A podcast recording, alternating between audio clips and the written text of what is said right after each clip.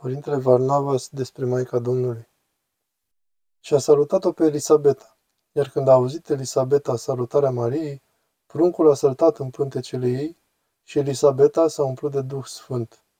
Și cu glas mare a strigat și a zis, Binecuvântată ești tu între femei și binecuvântat este rodul pântecelui tău. Text inteligibil. Întâmplarea aceasta este emoționantă.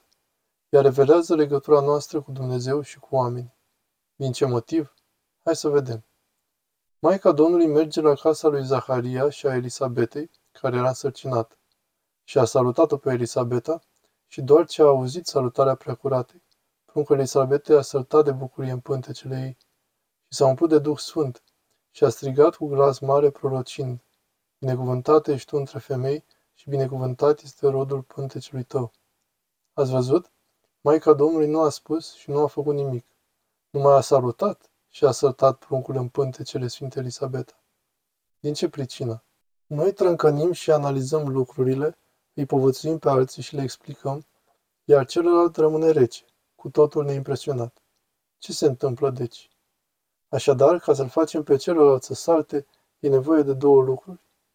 În primul rând, noi trebuie să-L avem pe Hristos înăuntru nostru. În al doilea rând, e nevoie ca celălalt să fie deschis, ca să primească acea putere pe care Harul Dumnezeu lucrează. Faptul că ceilalți rămân indiferenți și noi nu le transmitem nimic, înseamnă că noi nu-L avem pe Hristos înăuntru nostru.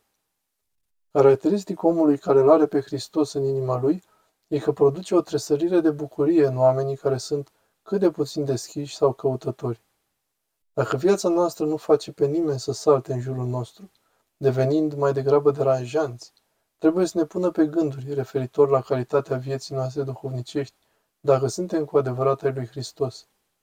Nu suntem ai lui Hristos dacă la un moment dat ne-am emoționat când am auzit vorbindu-se de niște minuni, ci dacă cu adevărat viața mea se schimbă și se face pricină ca celălalt să tresalte și să se schimbe.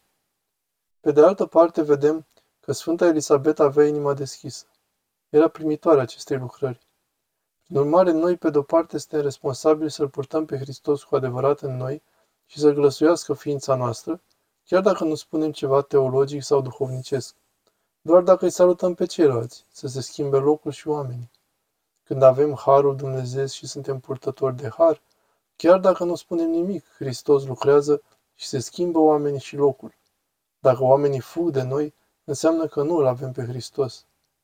E nevoie așadar să devenim purtători ai Harului Dumnezeu. Atunci și respirația noastră va fi inspirație pentru celălalt. Altfel, în ce constă responsabilitatea noastră? Poate să tresară ființa noastră la amintirea numelui Maicii Domnului? Devenim primitori ai Harului ei, astfel încât să se prefacă și să salte ființa noastră? E nevoie de câteva condiții prealabile. Nu ne putem baza pe faptul că ne emoționăm ușor, că ne zmiorcăim sentimental, ci dacă cu adevărat facem fapte concrete, dacă viața noastră este în acord cu voia lui Dumnezeu.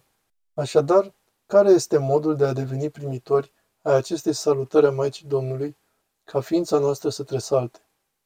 Atunci când ne golim de ale noastre, de gândurile noastre, de dorințele noastre, de obiectivele și de ideile noastre, adică de tot ce înseamnă egoismul nostru. Noi suntem înfundați de egoismul nostru, de interpretările noastre greșite, de certitudinile și gândurile noastre și pierdem permanent timpul cu aceste lucruri. Ne pierdem și ne irosim viața. E nevoie să ne golim mintea de toate acestea și să păstrăm doar această așteptare. Salutul Maicii Domnului. Salutul care vorbește de la sine.